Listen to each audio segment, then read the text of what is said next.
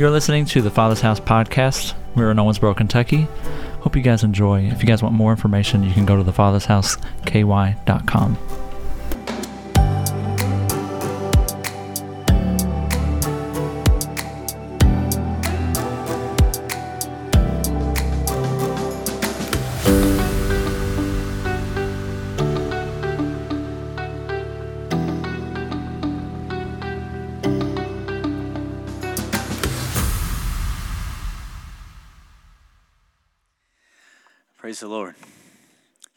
good this morning?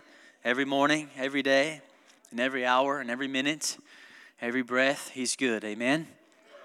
He's always, always good.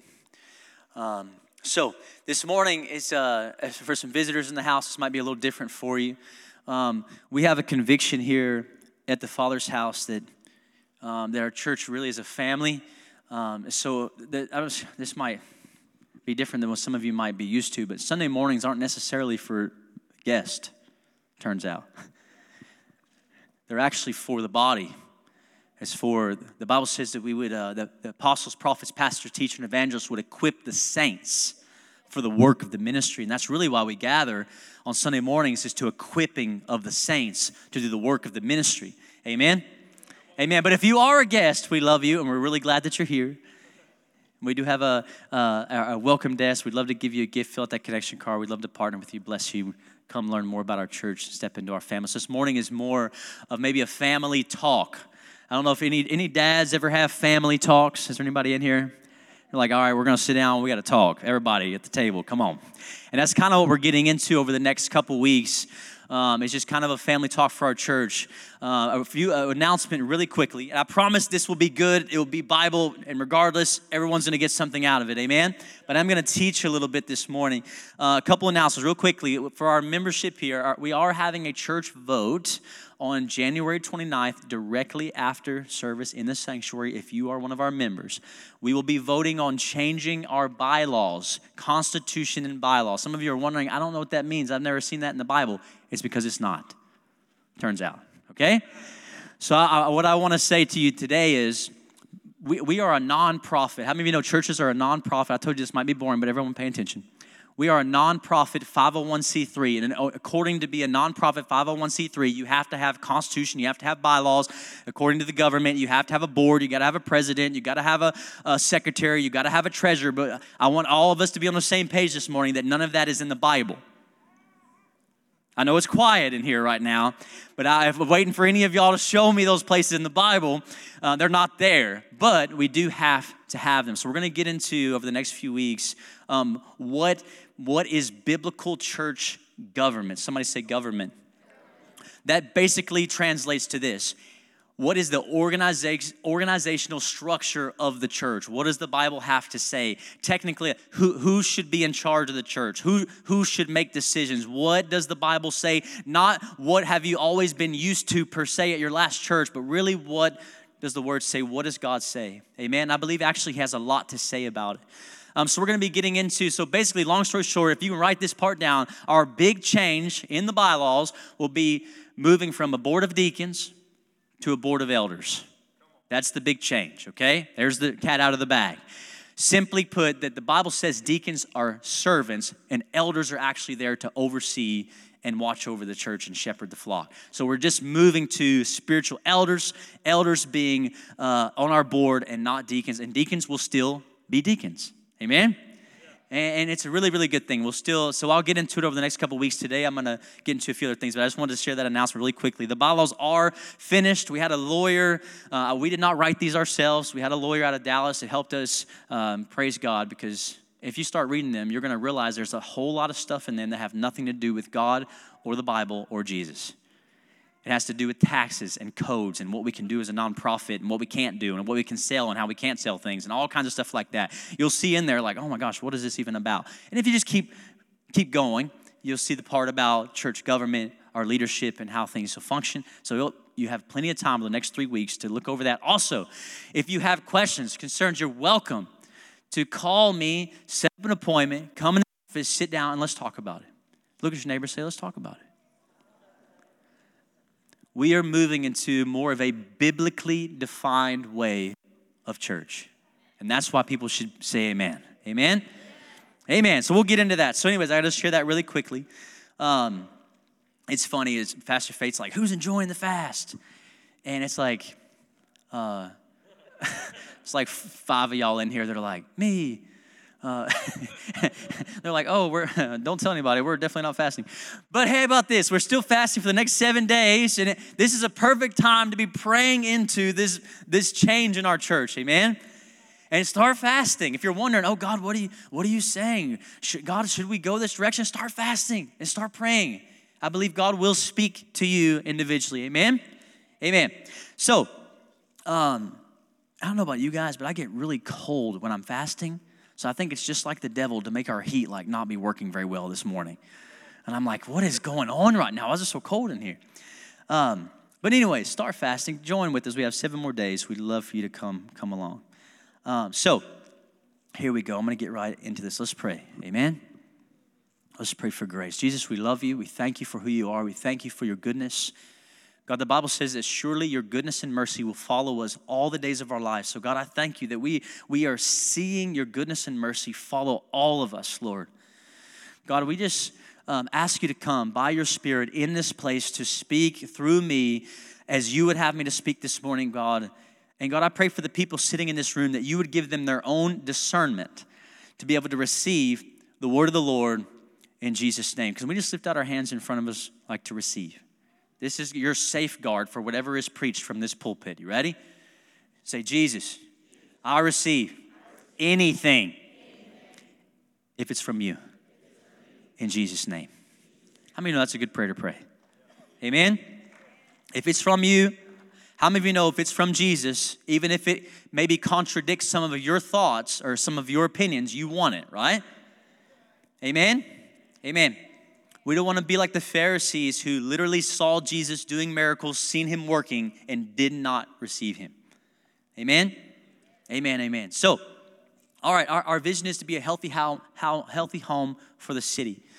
We want you to get involved. We had about 24 people go through the journey here recently. Come on, give it up for them. Pretty awesome.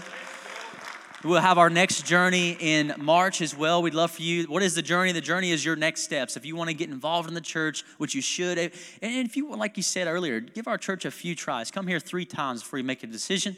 And, and, and if you want to get involved, actually, if you want to get involved, you have to go through the journey. It's our process of getting us all on the same page. We'll talk a little bit more uh, about here soon. So, here we go. So, first, I want to talk to you quickly about every pastor's last words, right? Quickly. I got a lot to share this morning, so just put your everybody, it's going to be all right. How many of you care if I go till 3 p.m.? Although people are fast. Yeah, uh, I thought y'all were fasting, so you know, we have to get to lunch today, right? We're on a fast. But, anyways, so there's two types. I'm going to give you some fancy words if you want to take notes. There's two types of, I would say, church uh, extremes of church government. All right? So number one would be an aut- autocracy. All right? I don't know if I said that right. Autocracy, A U T O C R A C Y. An autocracy would be more um, where there is a, a supreme power in the hands of one single individual. Okay? So maybe you've been a part of churches like that, and there's no team of input and collaboration. It's a one man show no matter what. All right? That's called an autocracy. The only way to remove someone like that would be through their own resignation, like some type of coup, or they would die. All right? And so, like, I would, imagine that's kind of like Russia is set up, I imagine. I'm pretty sure. I don't think they could remove Putin. I'm pretty sure that's how that works. Um, but the only way to remove someone, which is called an autocrat, would be by their own resignation. No one can, let's just put it this way no one can touch them. How many of you say, how many of you know that's not healthy? So, if we want a healthy home for the city, that doesn't just mean I want all of you all to be healthy. We want our, tr- our organizational structure as well to be as healthy as it can be. And one person who is untouchable is not healthy. Amen? Can we all agree on that much? I know some of you are like, what's he trying to say? We can agree, I promise you. So, when you have an autocracy, you have some pros. You can get decisions done very quickly, very smoothly, right? But you have some major cons when you have that type of, of leadership. You have little to no accountability, zero, right? And then also a major thing as well that you have like a protectionist type of mentality where like you're afraid to raise anybody else up because it's all about you. Right?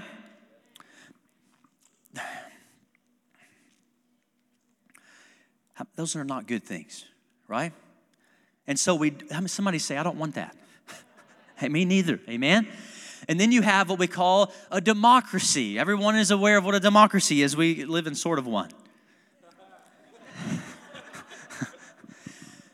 But once again, what I want you to see this morning is not how the government functions, but how the church functions.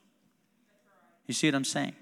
So, a democracy is where you have a, a, a, leadership of a whole lot of people, where it's the control of things, the vision going forward, and changes and decisions are made by the whole group of people, right? Which is centered around both of these, both of these types of church structure are centered around humans. All right? I know, it's quiet in here. Where are you going, Pastor? Don't worry, we'll get there.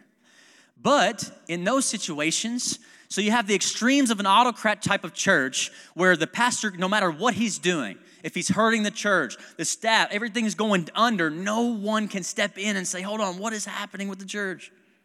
What is going on? And then you have the opposite, where you have a democratic type of church where there's a, a group or a board in charge of the church. By the way, that's not where we're at right now. Where the board is basically saying, hey, this is our church. And the pastor, you're here as a general manager of this church, and you're just supposed to preach and do what we'd like you to do. I have sat in my office and had people look across me and my table and say, This is my church, and you need to do what we want you to do. Hey, that's not good either.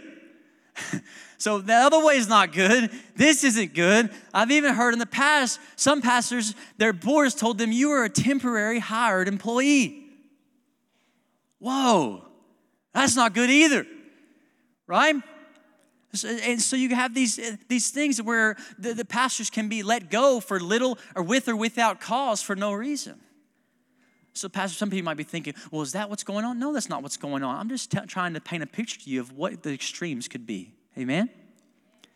And, and, and the real question of where, where should it be? Amen? So, you don't want to be, I don't want to be in a church controlled by one person who's untouchable, who can run it into the ground and no one can remove him. And I definitely don't want to be involved with a church where there's no senior pastor who can really carry vision, who can pray and fast and actually hear from God, give vision to the church, and then people on the boards, nah, we don't like that. Right? And so there's two ways that can go really far either way. And maybe you've been a part of one the whole other way, and maybe you've been a part of one another way, and both of them can be negative. And I can tell you this most of the time, we want to base our church structure on past hurt. So if we're scared, of being a part of an autocrat type of church where there's a dictator, then you, you're in your fear, you'll want to have control and move to a democratic part system because you're scared that we don't ever want that to happen again. But that's not good either.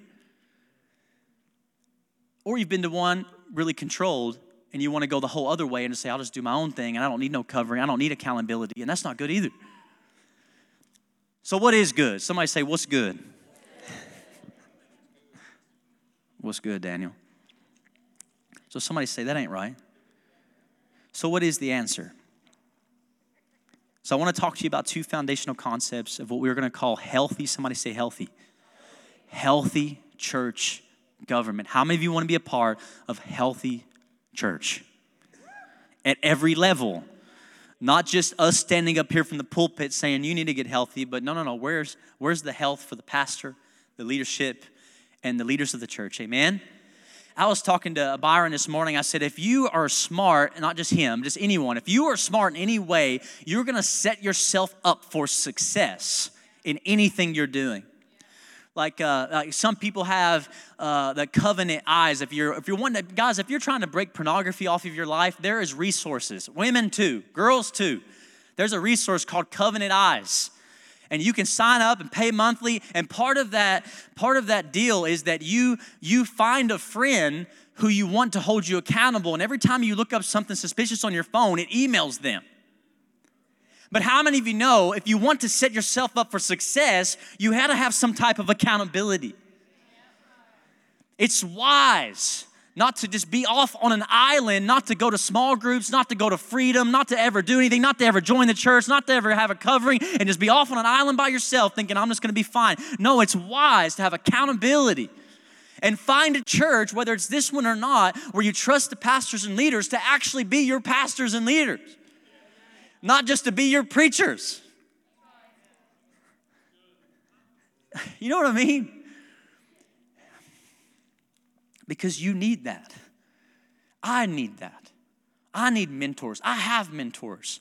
And uh, you know how you have a mentor that's legit? They tell you stuff you don't want to hear.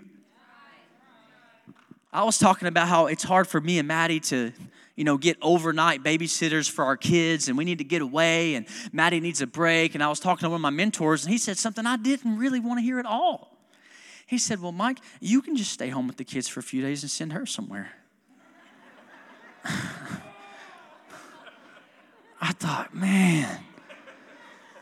Oh. And then I talked to one of my other mentors. He said the same thing.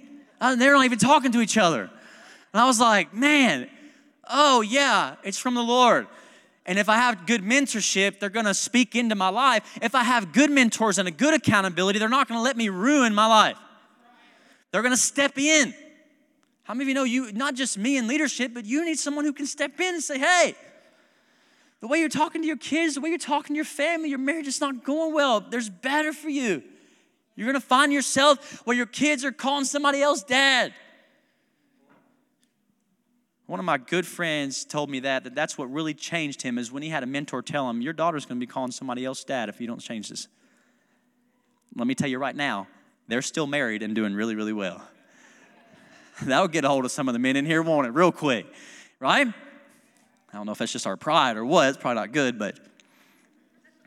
So, I'm going to talk to you about two other foundational concepts of what I believe set the foundation for a healthy church government. Um, I, am just going to go ahead and tell you, I didn't make any of this up. Most of this I'm getting from Gateway Church, Robert Morris, Pastor Tom Lane, his executive pastor. They are the experts in these type of things. Amen. They have healthy church. They're helping other churches become healthy in these ways and set up. So number one, I, I know I'm, I do not want to lose you. So to have a healthy church, there's two foundational concepts. You can write these down if you'd like. Number one, the most important thing I will say this morning to have a healthy church ruling in government is what we're going to call theocratic rule. Theocratic rule is simply this you ready? Ruled by God. All right? That He is actually in charge of the institution of the church. That's what we all want, correct? We all want that to be there. So, how many of you agree that we want God to be the leader of the Father's house? That we actually, that the reason why, part of the reason why the name is the Father's house, because it actually is His. And when we have our prayer in the morning, we'll say all the time, God, this is your house. This is your church. These are your people. This is your finances. These are your kids. God, this is yours. This is yours. So, other forms of church government start with humans at the center, as if they, rather than God, have created the institution. God has created the institution. Let me just say this God has created the institution of marriage. He's created the institution of life. He's created the institution of church. He, and He gets to say so and how these things should function. Amen? He's created you, and He gets to say so of how you should function. Amen? So, we don't want to be far on this side far on the other side. We want to find a place in the middle. So step one would be in Romans 13, chapter, chapter 13, verse 1. It says, Let everyone be subject to the governing authorities, for there is no authority except that which God has established. So, what does that mean? That means that God can tell us to be subject because He has the rightful authority. Because He's saying, actually, this is this is my church, and this is how I say it should go. Amen? And we'll get into that. So, step one is he needs to be the leader of the church. He created the church. He has the authority to oversee and direct it. Amen? And that's what we all desire, right? The reality is, it's not a bunch of you that lead the church or me. It's got to be Him. Amen? Amen. But what does the Bible say? Jesus said what? So we want Jesus to lead the church. Amen? But what did Jesus say in Ephesians? He said that Christ has gifted the church these things apostles, apostles prophets, pastor, teacher, and evangelist. So he has set up a leadership team. And he says, These will be the leaders of the church. And he makes it very clear. So I'm going to read you some scriptures just about Jesus himself. Psalms 118, verse 22, it says, The stone which the builders rejected has become the chief cornerstone. This is Christ. He is the one. He is the cornerstone. He is the, the root of everything in our church. Ephesians 1.22, and it says, And he had put all things in subjection under his feet and gave him his head over all things to the church. Amen? So Christ is the head of the church. We can all agree. Colossians 1:18 He is also the head of the body the church and he is the beginning the firstborn from the dead so that he himself will come I love this next part he himself will come to have first place in everything. That's one of my favorite verses I found recently that he himself would come to have first place in everything. That should be a, a prayer that all of us want that Jesus isn't just our Sunday morning time we go to church but no, Jesus, you have first place in every area of my life. In every area, not just not just Sunday mornings, not just my time, but the way I talk, the way my business, the way I handle my finances, all that type of stuff. My kids, God, you are first place. Colossians, or excuse me, that was Colossians 1:18, Colossians 2:10. And in him you have been made complete. And he is the head over all rule and authority. This is good news. Isn't that good news?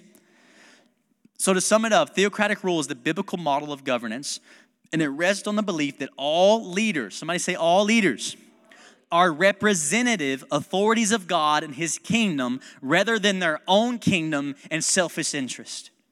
How many of you know there's too many pastors and people and leaders building their own kingdoms and building their own thing and their own attention? And we don't want to be that type of church. We want to understand and have a pastor and leadership that understands that this does not belong to us, it belongs to Him. And this is where we get these, these vision statements, where we get the healthy home for the city. I didn't make that up. That's what God spoke to me in this pulpit while I was preaching as the interim pastor. He said, I want a healthy house. That's where the vision came from. It came from Him. It didn't come from me. It didn't come from me Googling good visions for churches or looking up Grow Church or, or uh, looking up, uh, not Grow, but looking up Church of the Highlands and seeing what they're doing with their stuff and seeing what their vision is and seeing what works for them. Is no, God, what are you saying? This is your house. These are your people. This is your city. What's your word? And he said, I want a healthy home. And then we went on to develop that. What does that look like? Build the family. That means we want to focus on building you guys up in the Lord, not just getting a bunch of guests in our church. Our focus is not a whole bunch of guests in the church, it's to build you up in your family. It's to work on you and to build you up in the Lord so you become mature in the Lord. Amen.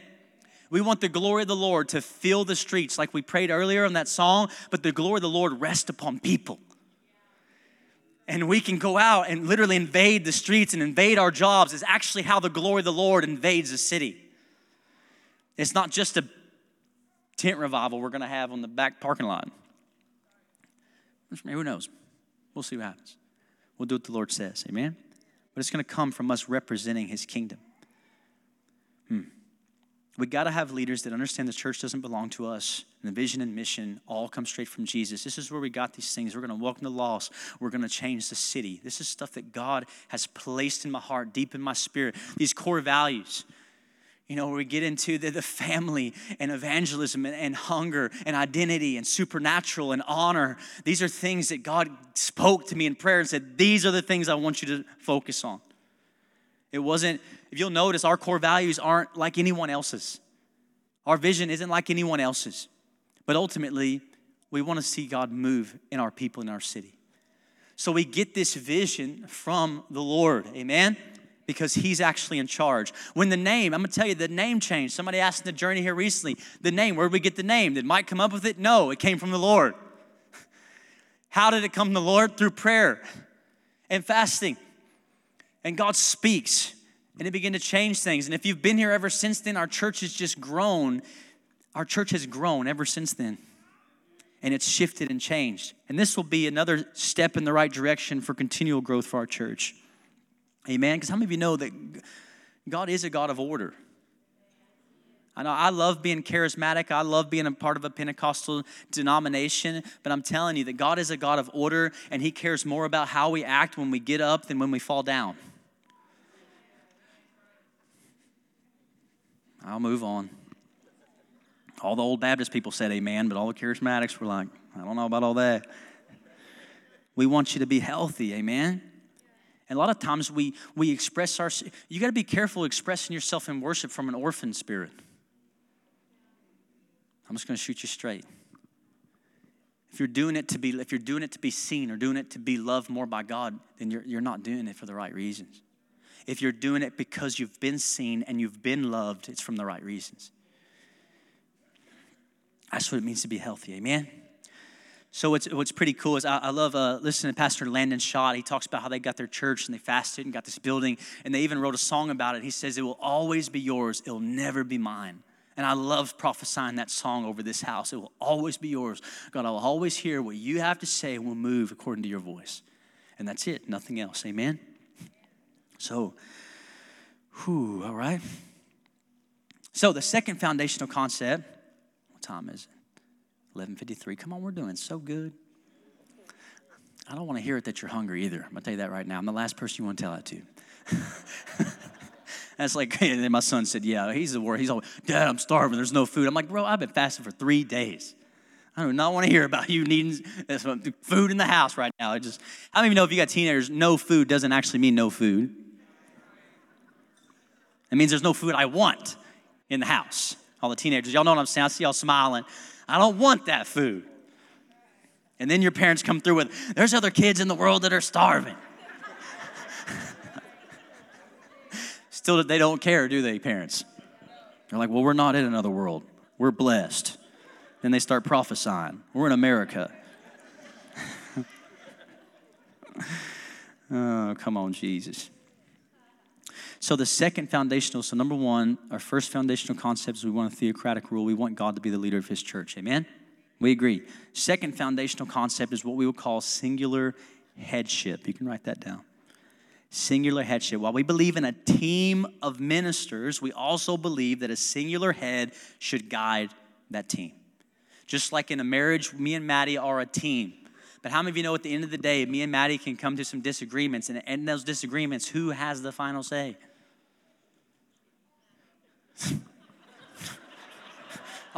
only the women, I only heard female voices. That was it.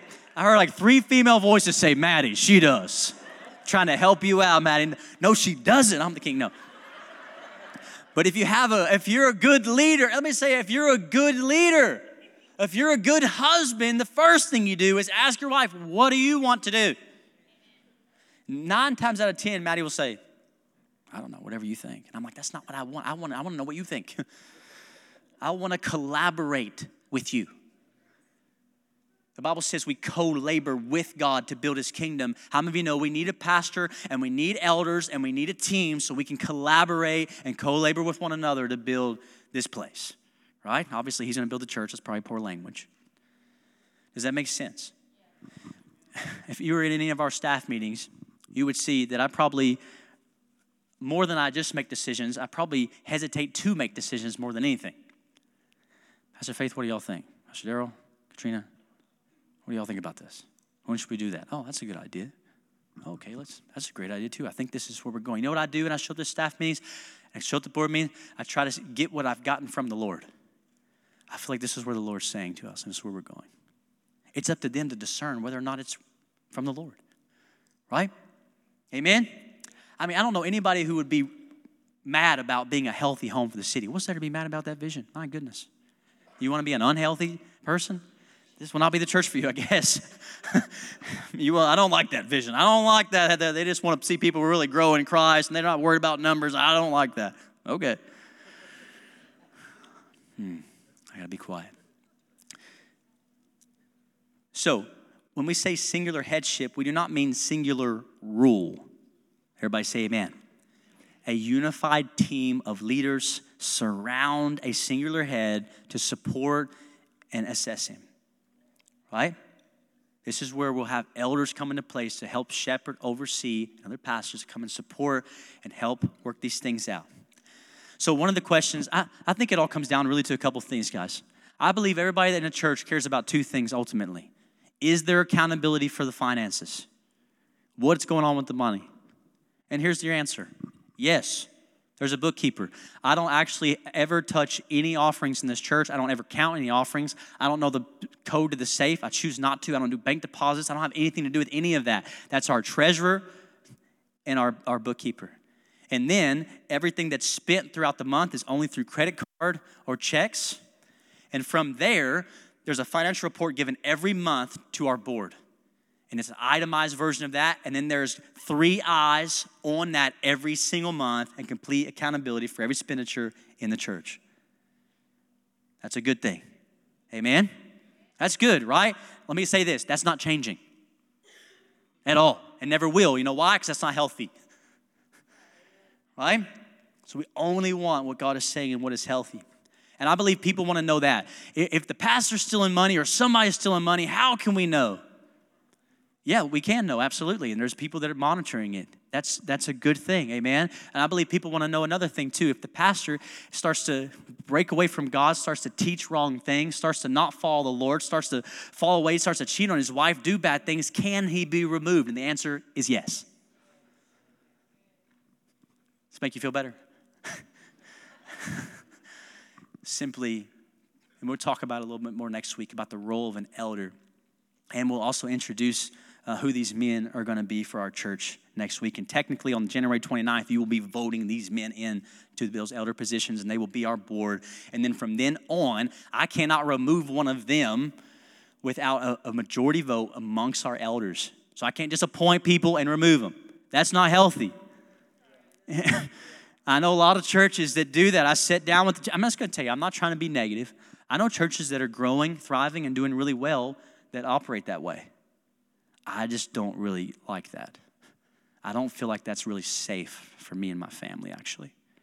Where I can just pick people and then I can remove them and I don't like them. I don't think that's a good idea. So these men will be our governing body of our church with me as the singular leader of them, as a team in collaboration. This is what we believe the Bible actually teaches, all right? So, ex- embracing singular headship reinforces the understanding that God anoints and appoints one visionary leader to head the institution of a single congregation. This is what we believe. The God, then God surrounds that leader with a team, somebody say team, of gifted, committed leaders to aid in the fulfillment of that vision. Amen? We got to know where we're going. All right? So, uh, Paul writes to Titus in chapter 1, verse 5. I want y'all to see this. If you have your Bible, put it up. If y'all can get Titus 1 5 up there, I, am not expecting y'all to put these scriptures up there, Ken, so don't worry. But if you can get Titus 1 5, I want you to see this. This is Paul speaking. How many of you know Paul was an apostle? And then you have Titus, where Titus was the singular head at the church in Crete, right? He was the one leading that church. But what does he say? Paul say to him, This is why I left you in Crete, so that you might put what remained into order and appoint elders in every town as I directed you. How are elders chosen?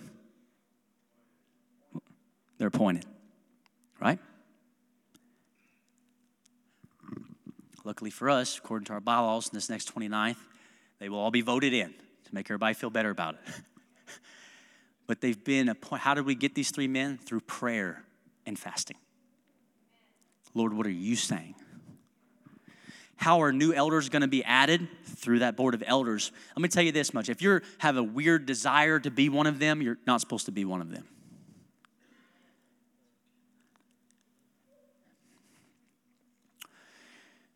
You know, the Bible says that people who lead will be held to a higher standard. People who teach be held to a double standard. It's not for everybody.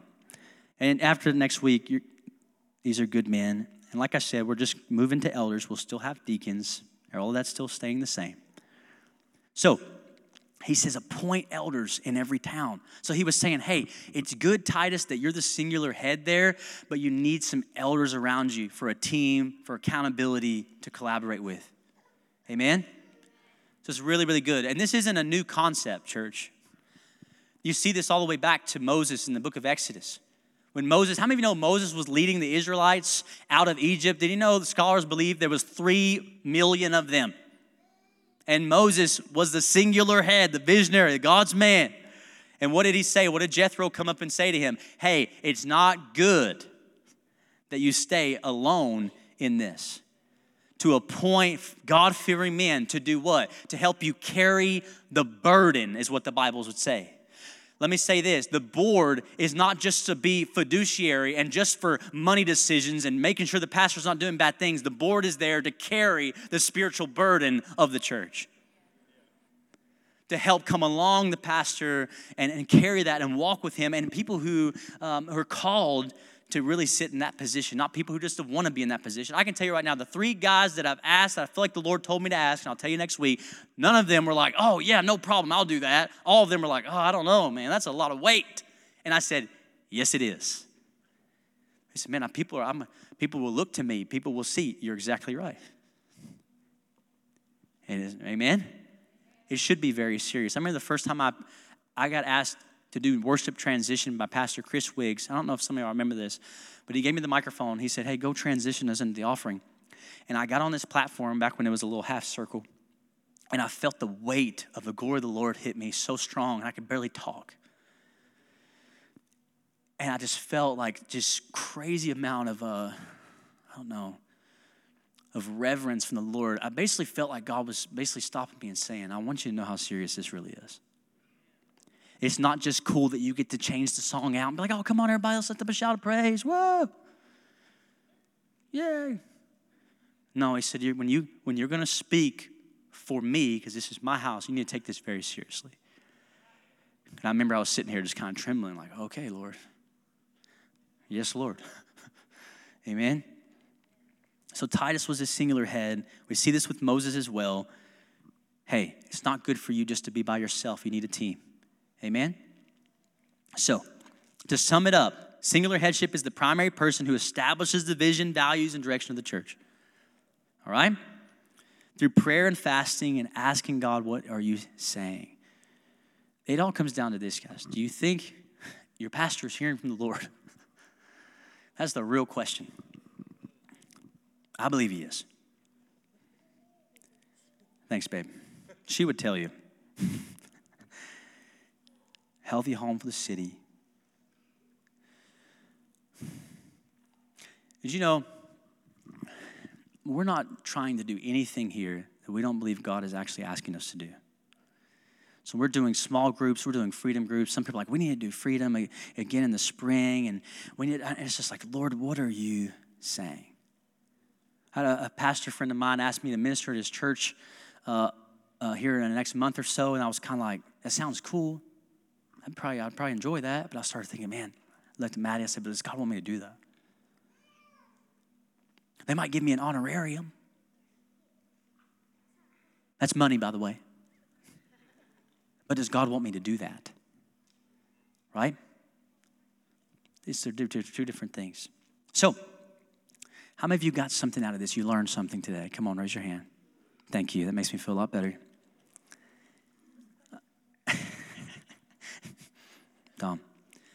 So, how many of us can agree that we want to see Jesus glorified and the church transformed to the image of Christ? We want to see God lead our church, lead our leaders, lead our staff, and we also want there to be accountability for those decisions. And we want there to be accountability for the finances. And if the pastor goes crazy, aka me, it's healthy if people can step in and remove him. Amen? Amen. And that's exactly where we're at and exactly where we're going. Okay? Feel better? Praise God. Um, you're going to realize when if you look at those bylaws that you're not going to understand half of it because it has nothing to do with the Bible. It has to do with codes, it has to do with powers and restrictions and all kinds of legal jargon. That's why we had a lawyer do it. I'm like, well, I'm glad you did this because I have no idea how to do this. Um, so, 1207, we're doing so good. Hmm.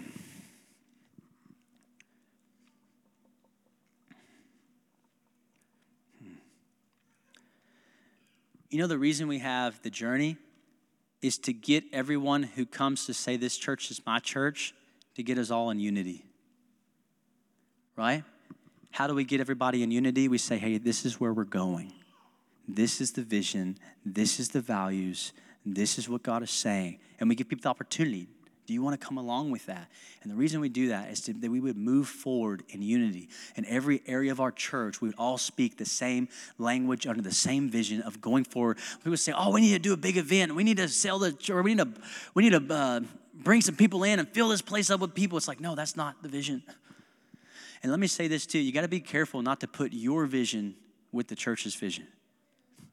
I've seen that happen so many times. Well, I feel like we're supposed to go and, and we're supposed to do scarves for the homeless and we're supposed to raise them up and we need to do this. And Pastor, you need to make this happen the church. It's like, no, that's probably just, that's your vision. And that's okay. Do it. How many of you know you don't need a church organizational structure for you to actually go out and volunteer in the city?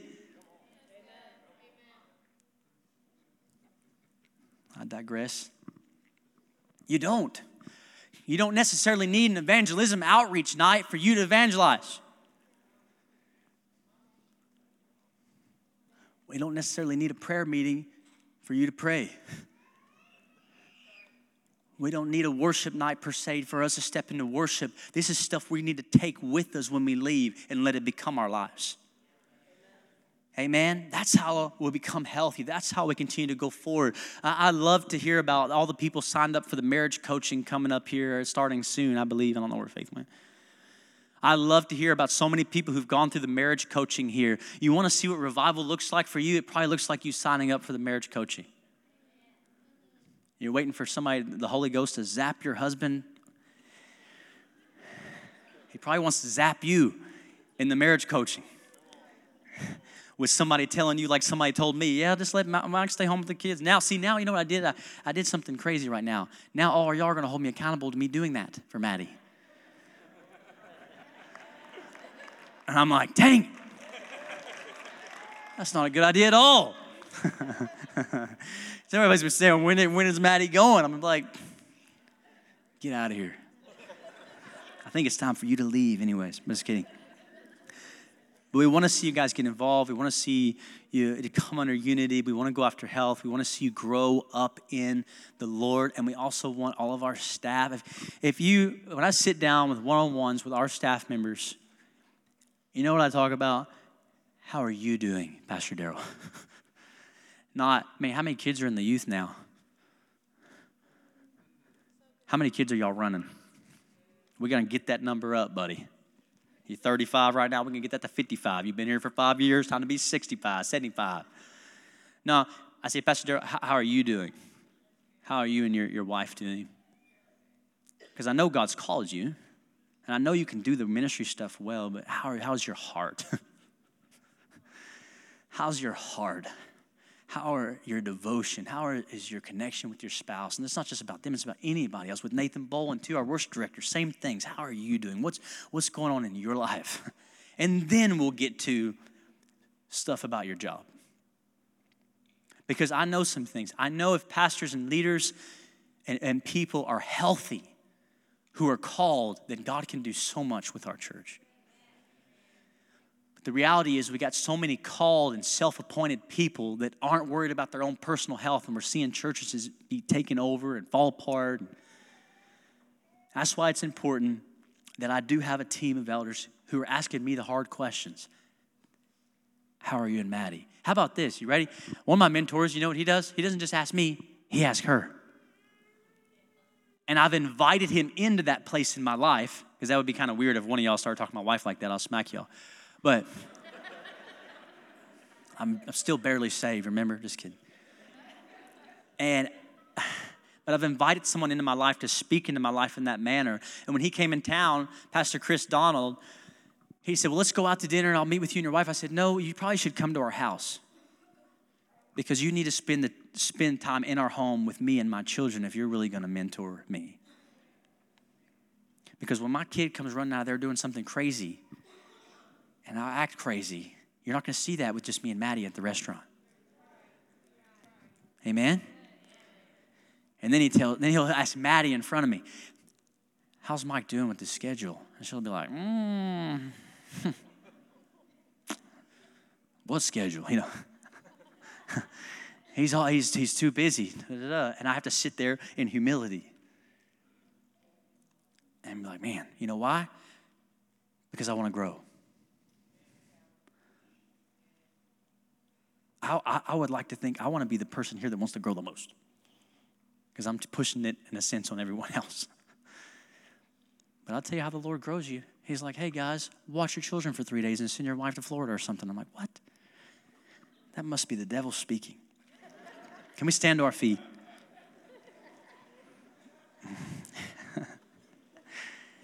Let me tell you this much too. If you can hear God about money, you can hear Him about anything.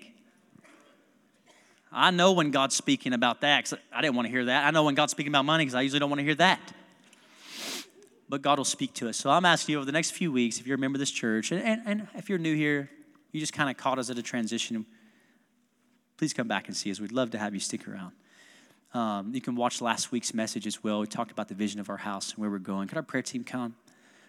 I don't ever want to have not have an opportunity um, for people to receive Jesus that might be in this place this morning. Amen? Only one amen for people to get saved. Come on, church, we can do better than that. Come on, we want to make a moment just before we leave. If we can just play some music, we don't have to have the worship team up here.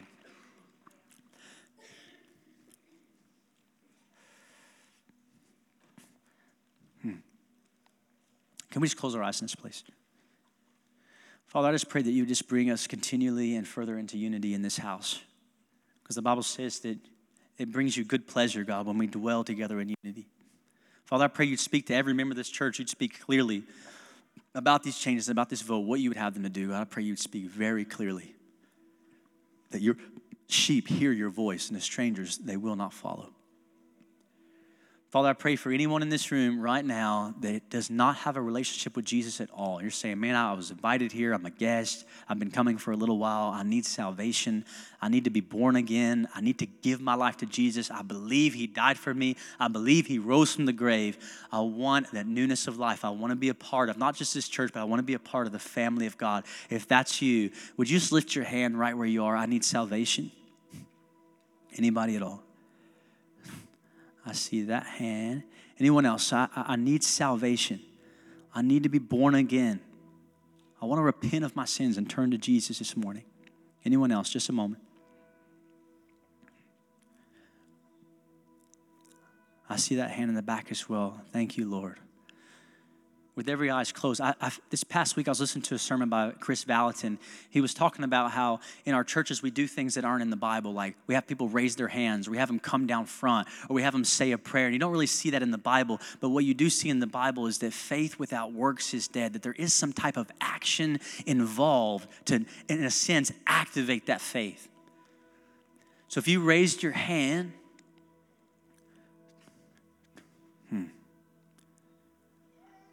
Would you take it a step further this morning? Before you leave, would you come out of your seat and would you come down to our prayer team at the altar?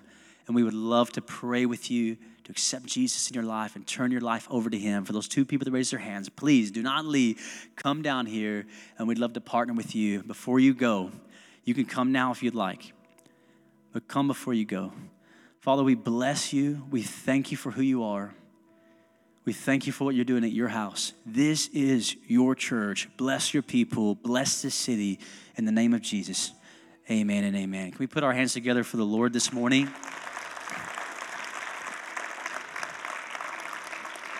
Bless you guys. Have a good week. We love you. You're amazing. Hey, be friendly on your way out of the building as well. Say, say bye to some people, hug some more necks, invite somebody to lunch. If you need prayer for healing in your body, if you need prayer for anything at all, you're welcome to come to get prayer, not just for salvation, but our prayer team would love to pray with you. Thank you, Lord.